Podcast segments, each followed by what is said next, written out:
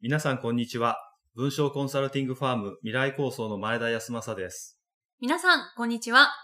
フリーアナウンサーのミドリーヌこと江川みどりです。よろしくお願いします。よろしくお願いします。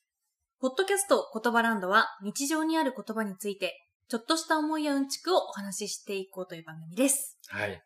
いやー、なんか暑い日が続いてますよ ね。本当にねこの、暑暑い。いですよね。あの、うだるような暑さの日にね、突然でもほら、雷とか、ああ。のバラッと起きることあるじゃないですか。たまになんかね、土砂降りとうかん急な天気の変化もなんか最近増えたような気がします。そうですよね。はいまあ、もともとはこう、入道雲がもう、こーっと出てね、はい。急に暗くなって、うん涼しい風が吹いたら、逃げなさいっていうのが、あ、あるんですかうそいん、あの、かなんか雷が落ちてきたり、急な雨が降ってきたりするといけないのでっていうのが、まあ、あるんだけど、はい。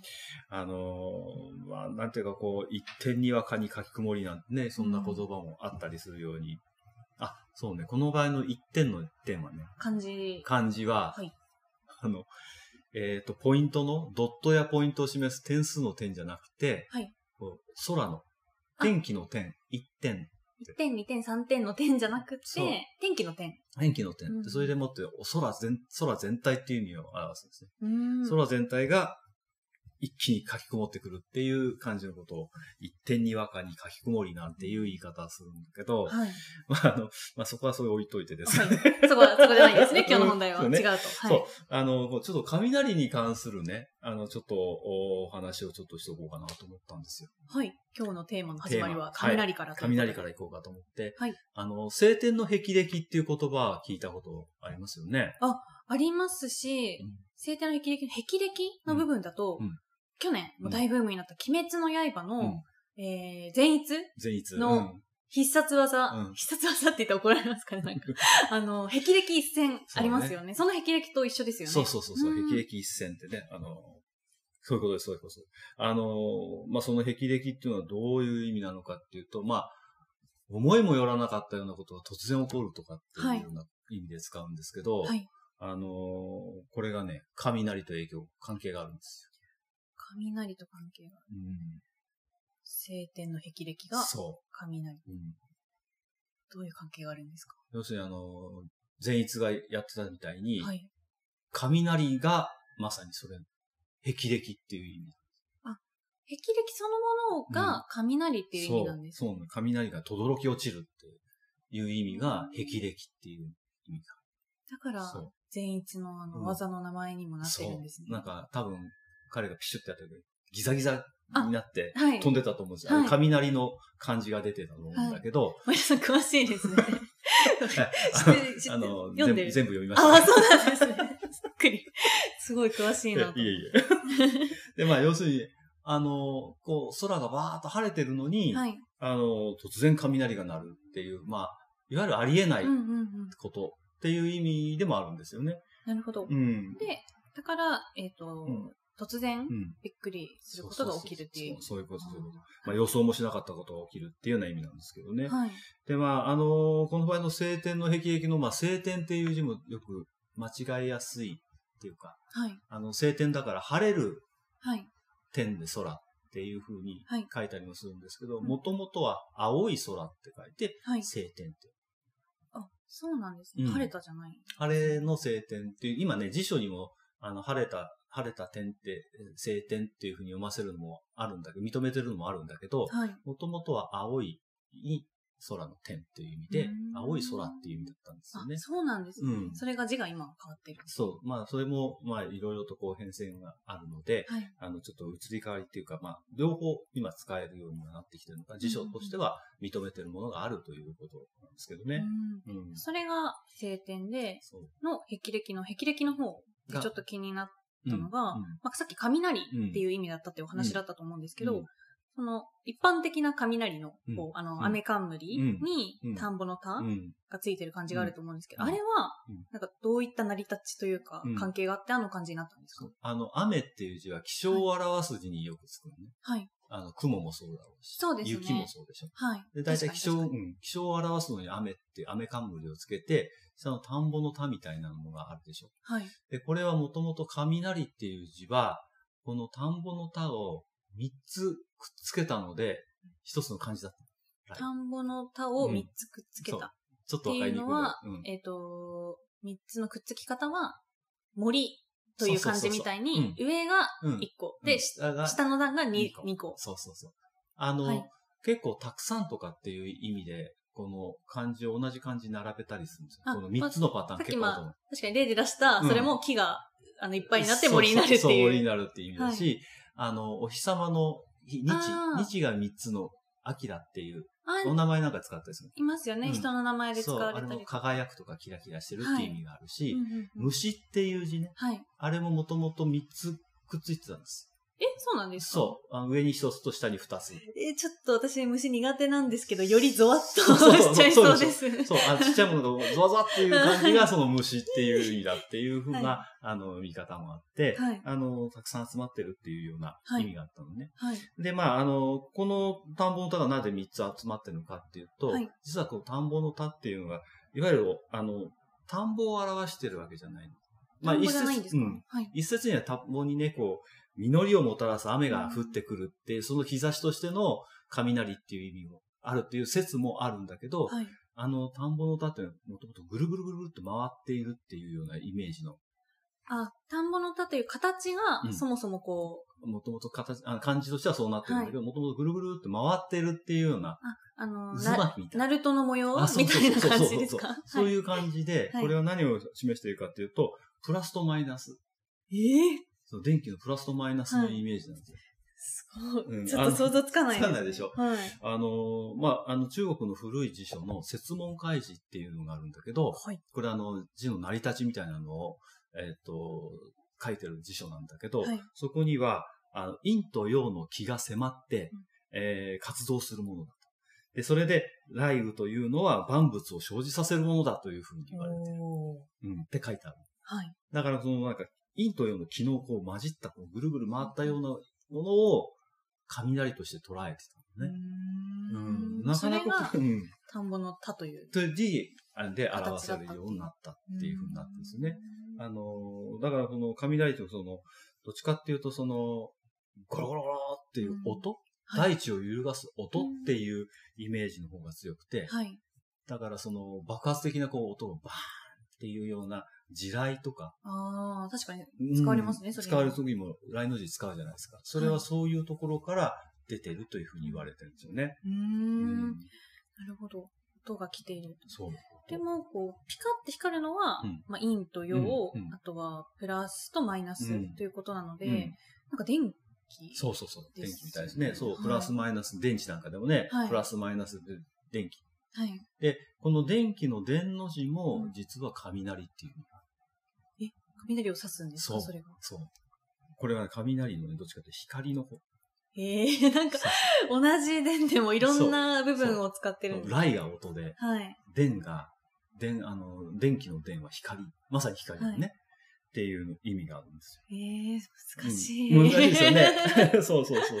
だから、あの、こう、ま、あの、電気の電は下にこう、申すっていう字がちょっと曲がったような感じに あ、そうですよね。なってるでしょこうちょっと尻尾こう巻い尻て尾あがるみ出たいてな。、そうそうそうそう右上にちょんって出てるやつ。うんうんあれが、あの、こう、稲妻の形だって言われてるんですよ。へえ、あ、稲妻の形自体をあそこそうあであいうふうに、ち表しょてっとるんこういうふうにですね。表したっていうふうに言われていて、あの、こう、神様の神っていう字。はい。神話の神神話の神。こっち側の右側にも、モースっていう字が、はい。カタカナのね、に、に、モース。そうはむって書いてあるんですよい。あれとほとんどおし同じものだっていうふうに言わうれーてる。ん、で、要するにこれは稲光がはい。神の怒りだっていうふうに捉えたらしい。はい。だからこのくっついたっていうふうにも言われてる。まあいろんな説はあるんだけど、はいそういうふうに言われてるものの一つあるってことですね。それで、うん。で、で、あの、雷っていうのはほらパッと消えてパッと消えるので、はい。あの、電光石火っていうあ、ありますね。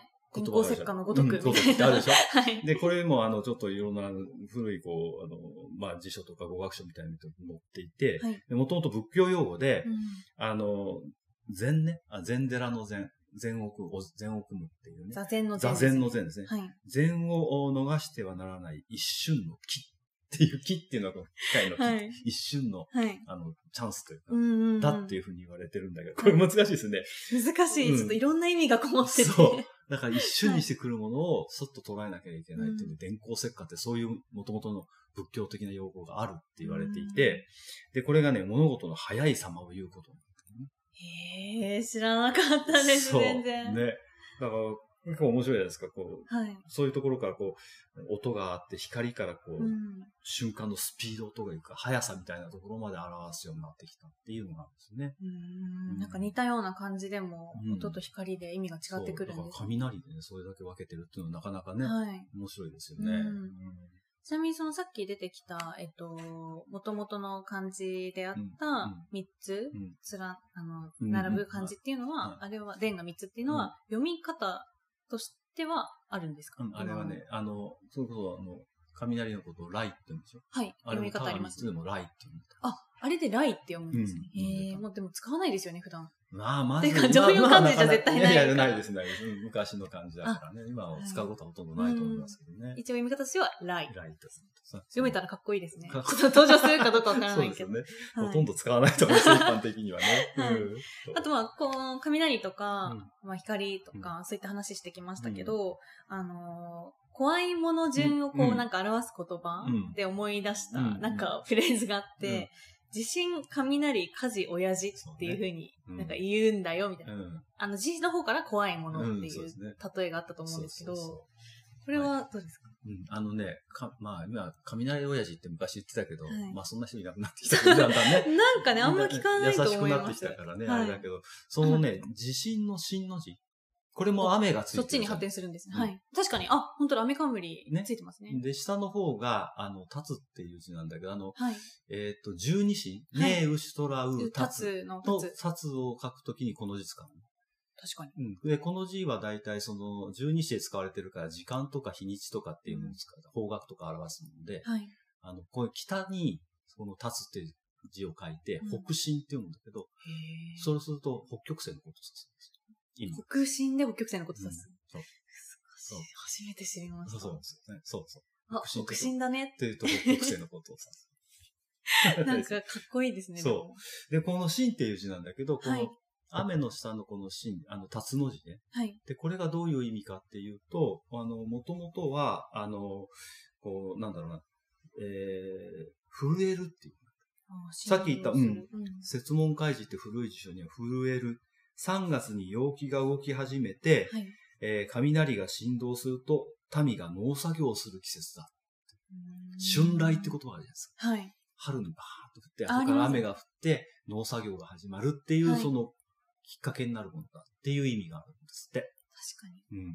雷のこのビリビリした感うじんそうそがうそうそう伝わってきますうねん。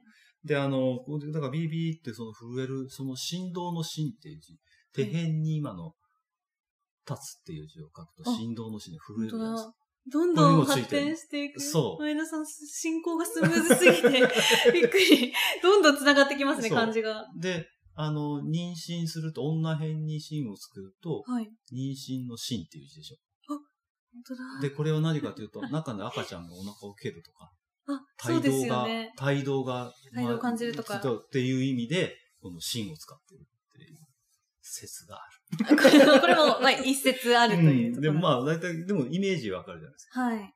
で、もともとその、さっき言った立つっていう字、はいえー十二支の立つっていうこのシーンは何かっていうと、二枚貝だって言われてるんです二枚貝。二立つ枚が貝二枚貝がありましたよ。よ。うん、っていうふうに言われてて、はいこれがなんかこう、ばばたばたとこう震えるあ仕草の開こくとを時にそう、はいみたいなことを指してたんじゃないかっていう話話もある。ある。まあ、いろんな説がある中の一つというか、ね。ちょっと、今回、雷から始まっていきましたけど、うんうんなんか本当にいろんな感じの由来につながってて、そうそうそう昔から結構重要な意味があったんだなって思いました。そうなんですよね。だからもう本当に、あのーこう、雷っていうのは多分、あの僕たちにはこれは、なんか想像もつかないよな。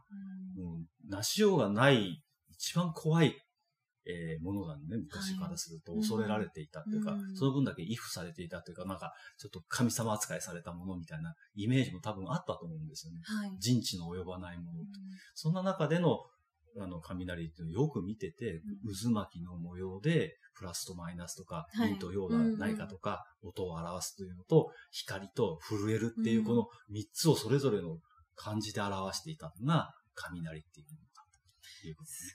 ごい。ちょっと雷からこんなに発展して考えていけるなんて思わなかったです。ね、まあ、雷はちょっと怖いですけど、はい。まあ、ちょっと家の中の安全なとこにいて、もし見られるようだったら、ちょっと見て、この光と音と確か に。震えを感じてもらえれば、今のイメージが湧くなるかなと思います。うん。